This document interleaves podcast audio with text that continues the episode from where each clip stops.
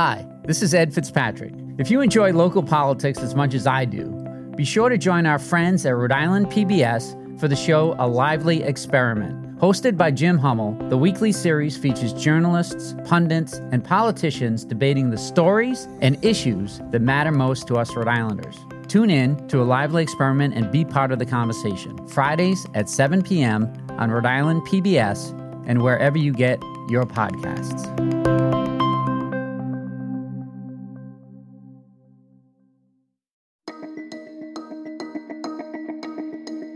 From the Boston Globe, this is Rhode Island Report. I'm Ed Fitzpatrick. Welcome back to the podcast where we bring you big conversations from our very small state. Nearly 20% of the members of the General Assembly belong to the Rhode Island Black, Latino, Indigenous, Asian American, and Pacific Islander Caucus. Here to tell us about the group's priorities this session is the caucus co chair, Senator Jonathon Acosta from Central Falls. Welcome, Senator Acosta. Thanks for having me. So, last time we touched base, the 21 member caucus was planning to meet in January to talk about its priorities for the 2024 legislative session. So, give us an idea of some of the major pieces of legislation the group will be advocating for this year. Sure. So, so we have a few domains: housing and homeless support, support for communities and small businesses, support for students, environmental justice, civil rights, and public safety. You know, these are the kind of high, big level buckets. But when we get more into the weeds, you know, when we go back to housing, we're looking back at you know what happens with the security deposit. What are the rights that you have as a tenant? We're looking at childcare as essential legislation. We're looking at payday lending. We're looking at RIPTA funding. Uh, when it comes to support for all students, we're still concerned about breakfast and lunch. We're still concerned about bi- support for bilingual education, and we're looking at mental health priorities for our students, civil rights and public safety. You know, it's hard to talk about that without mentioning LEOBOR. That's arguably one of the most contentious issues. Um, but we're also looking at things like same day voting. So these are things that people have put on the table. We are still going to have to have the meeting and then decide ultimately what's going to make it to our final draft. So the yeah the caucus hasn't voted on a legislative priority list yet. No, and, and just to give people a, an idea of, of why and what the timeline for some of this looks like is we have until the middle slash end of February to submit bills. And so it would be kind of unfair to put our priority list before folks have had the opportunity to get their bills drafted. And one of the things that my co-chair Felix and I have really focused in on is saying, look, if you're going to have a bill on your priority list, there has to be a companion bill on both sides. Like we know how this game is played, we know how this process works. In the past, people have said, well, we have House Bill this or Senate Bill that, but there was no sponsor, nobody championing that on the other side, and so the odds of getting it passed were very low. yeah, yeah. And so recognizing that, we've kind of come out and said from the beginning, if a bill is going to make it on our policy agenda, you have to have a sponsor on both sides. We don't care who it is; it doesn't have to be a caucus member, but the bills need to look like each other so they have actual potential of getting passed. I believe this is the most diverse General Assembly Rhode Island's ever had with 21 members in the caucus. But do you feel like it's changing the culture up on Smith Hill? A little bit. I mean, some of it is is cohort change as well, right? So it happens to be that some of us are from communities of color that there are more women than there were in the past. And that certainly plays a role, but it's also that we're younger and that's changing things a bit, right? I think our understanding of politics or the assumptions that people go in with sometimes impact how they view or perceive something. You know, one thing that's bothered me that happened recently was I had a conversation with someone about a piece of legislation or policy, and they approached it in a very transactional way that turned me off. So their first response was, Well, how do you feel about my bill? I'm not going to tell you, I'm not going to support your stuff till you tell me about. And I thought that was bullshit, right? Like that felt like it was three, four decades ago. Because we want to talk about the merits of this on its own and then, you know, present the merits of whatever it is that you want me to support for you. But that person happens to be an older white man who very clearly comes from that generation, right? That's not to say all older white men are like that. I've found many who are not. and, and and and I'll defend them for that. But I think that as we have younger people, as we have people who come from different backgrounds, who are experiencing different lived experiences or going through different lived experiences, then it starts slowly changing the culture. So you mentioned LEOBOR. That's the law enforcement officer's Bill of Rights. It's the state law that dictates how police departments deal with police officer misconduct. Why hasn't anything changed in the past three years that this has been on the radar? Well, so without getting too high level or philosophical about it, I'll say that you need a crisis in order to change things, right? And so we've had these slow crises building up. Uh, we've had national attention paid to law enforcement reform. We've had state attention paid to law enforcement reform. I think that's building the pressure to actually get something done, but it, it's taken time. The Senate just voted on January 25th, 35 to 0, for a bill that would make changes to LEOBOR. Uh, why did you vote for that bill, and what's the main change it would make? So I said this in the hearing in the Judiciary Committee. As the chair of the caucus, while we've been unable to determine which bill we support, we know that something has to be done. So the place where we have unanimous agreement is that the status quo is not okay. There are a few places where this bill makes fundamental changes. In some cases, not far enough for what we would like to see, but just to highlight high level some of the things that it does. One is it increases the amount of summary punishment that a police chief can issue. And so, right now, one of the issues that we've had is a lot of the cases that are heard by a LEOBOR panel are what some folks would call these like ticky tacky soft cases, things that are not very serious or egregious. And part of that is because you can only suspend an officer for two days without pay without kicking this in.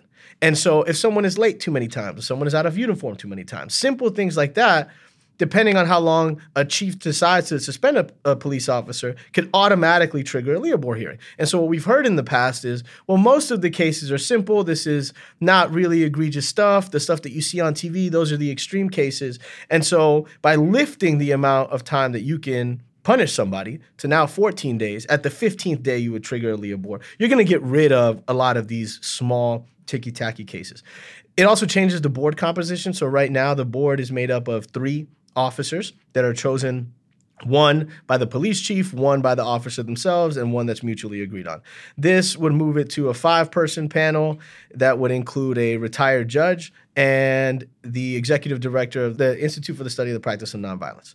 It also removes the gag order from police chiefs and the accused officers themselves. So right now, people can't talk about the allegations, which can often lead to a very frustrated public and a frustrated group of victims.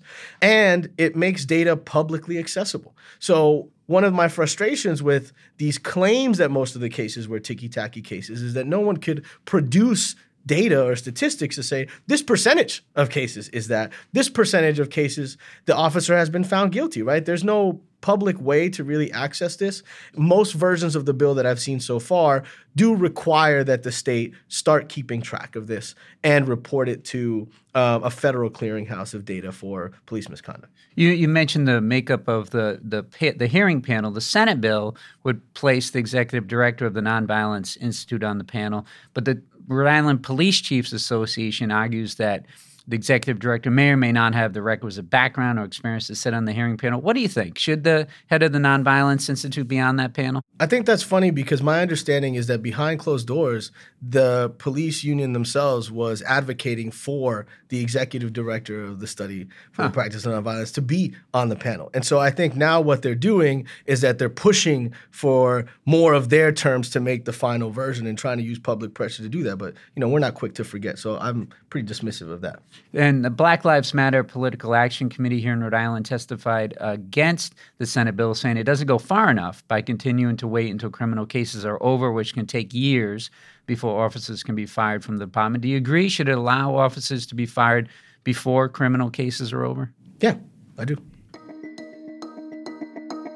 We'll have more of our conversation with Senator Acosta after a quick break. When you want to go beyond the headlines, let me recommend Rhode Island PBS Weekly. Rhode Island PBS Weekly is an award winning news magazine broadcast that gives you the full story, powered by investigative journalism and narrative storytelling. New episodes of Rhode Island PBS Weekly drop Sundays at 7:30 p.m. on Rhode Island PBS. Watch past episodes at ripbs.org slash weekly. That's ripbs.org slash weekly.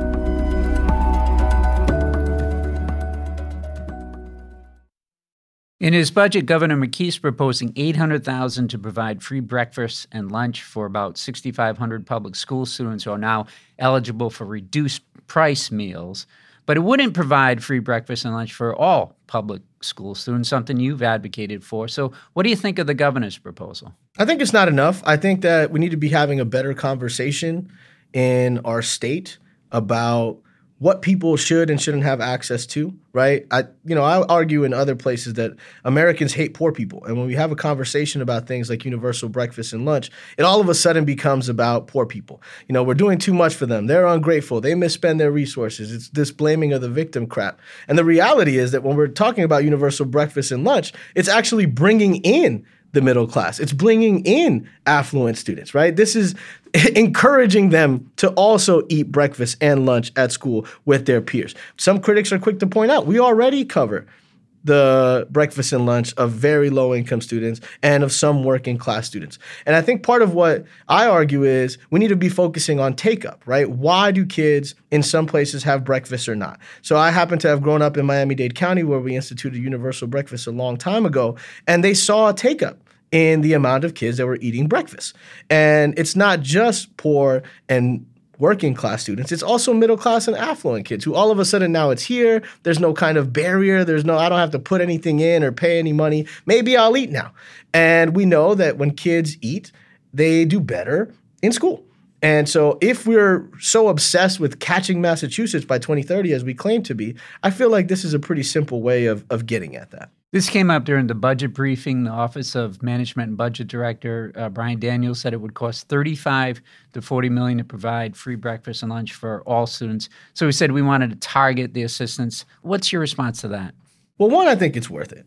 Two, you know, some of these estimates you kind of want to know what the assumptions are behind them. So I'll use a different example. A few years ago, we were trying to pass the Cover All Kids bill, which is now law in Rhode Island, and it took us over 10 years to get it back. But the first year that we were trying to work on this, they gave us a wild number. They told us it was going to cost $20 million. Hmm. By the time we, we were working on the bill the second year, then it was more in the realm of $5 million. And by the final form, it was way less than that. And so some of the estimates can bake in assumptions in order to turn the public away from wanting to support something like this. What, what I will say in, in the grander scheme, which is true about our budgeting process now, is that we should be looking for more sources of revenue for the state. For me, that's increasing the tax on very wealthy and high income earners. But, you know, that's a conversation that people don't really want to have and try to avoid during an election year. Oh, let's have that conversation. A year ago, Massachusetts voters approved a so called millionaires tax, placing a 4% tax on incomes over a million dollars, and it's expected to generate over 1.5 billion with a B in in uh, the current fiscal year. So, is it time for Rhode Island to consider a similar tax on the rich? Yeah, I think it's beyond time. And I mean, one of the things that I often mention to folks is one, it would impact very few of the residents of our state. But two, we've had tax rates like this within our lifetime, right? Like I, am a little young, but before the Reagan era, the wealthy and high earning households paid a much greater share into our social system, into the social safety net. And so we can go back to that and probably be okay. All right, Massachusetts is standing to to make a lot more money off of this. We obviously have a smaller population, so we'll have less.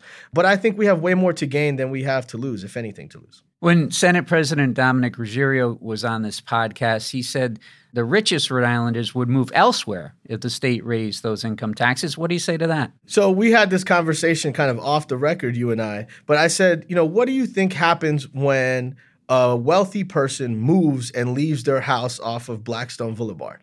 Another wealthy person buys it, right? Who can afford to buy a $500,000, $700,000 single family home? People who have the resources to buy a $500,000, $700,000 single family home. And so you might see some movement, and maybe there's some kind of nativist Rhode Island sentiment of keeping our millionaires here, but we'll probably also see some shuffle. And frankly, if the person who makes $1.2 million moves out and is replaced by someone who makes 900,000 dollars a year, then we're actually not making a loss because right now those people pay the same in taxes anyway.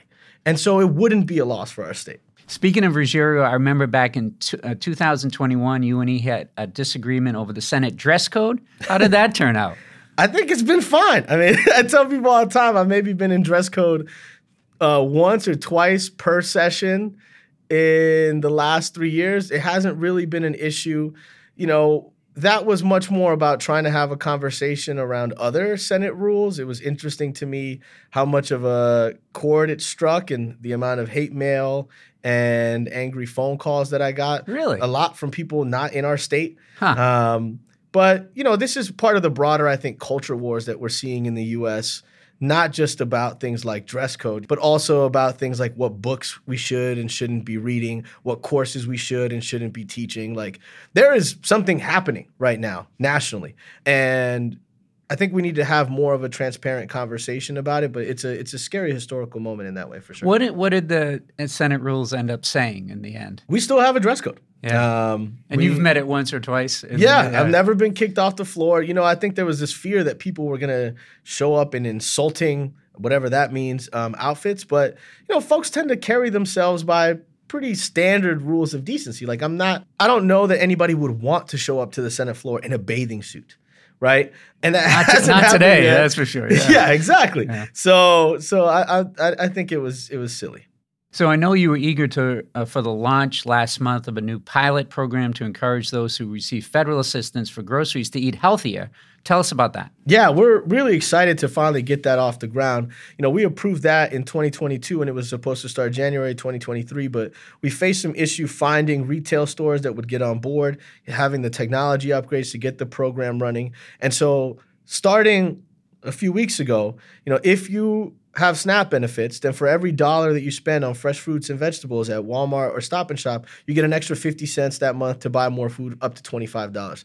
And while I'm super excited that the program is live now, one of the frustrations that I had was knowing that it was going to go live or supposed to go live in January 2023, watching inflation kind of wreak havoc Huh. on households all across our state, and particularly in my district in CF and Pawtucket, and knowing that there was this pot of money that we had for people to be able to buy more food, but we just didn't have the the technological infrastructure or the retailers on board yet to do so. So now we can finally get that going and hopefully become a national model for how to do this, right? I think getting Walmart on board early, you know, I, I have mixed feelings about a large corporation like that, but the reality is they're the largest food retailer in the country. And so if they're able to carry this message to other states and convince folks that, look, this is a way to incentivize eating healthier, this is going to save us the cost of healthcare as people grow older and change their eating habits, then, then it might all be worth it. Is this the only type of program in the country? Yes, it's the only statewide program. So mm. I've had people ask me, you know, there's a farmers market program, Farm Fresh, and stuff like that.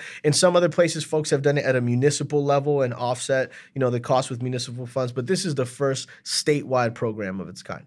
Finally, one year ago, we had someone you know, David Upegui, on the podcast. Tell us how you know each other and tell us about the op ed you wrote together about Latino teachers. Yeah, that was a long time ago. So David is is my uncle. He's my mom's younger brother. My mom helped raise us both together, and so we, we grew up together. You know, I see him really as as a big brother. We were both educators, and we try to walk this line of explaining the tension between just wanting to recruit teachers of color and having good teachers, right? And so because of the time periods, like we had very supportive and great teachers who weren't people of color. And we also had some teachers of color, right? So I grew up in Miami formatively and I did have some teachers of color, and it's the same issue that uh, conversation that we have with other domains, right? Where like just having police officers of color is not going to get rid of issues of police misconduct. Just having teachers of color is not going to raise test scores. It's helpful, and that's part of the conversation, but uh, we need to think a little bit more critically about that, and that's what we were writing about in that op-ed. Senator, thanks so much for joining us today. Thanks for having me. Thank you. Rhode Island Report is a production of the Boston Globe in collaboration with Rhode Island PBS. Today's episode was produced by Megan Hall with help from Carlos Munoz and Scott Helman.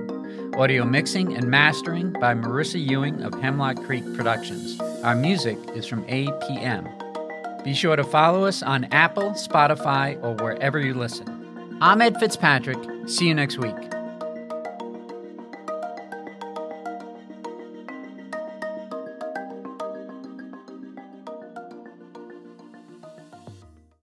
Looking to binge watch all your favorite PBS shows? You need Rhode Island PBS Passport, Masterpiece, Antiques Roadshow, Rhode Island PBS Weekly, and many more. Watch them all, anytime, and from any streaming device. Learn more about this member benefit at ripbs.org slash passport. That's ripbs.org slash passport.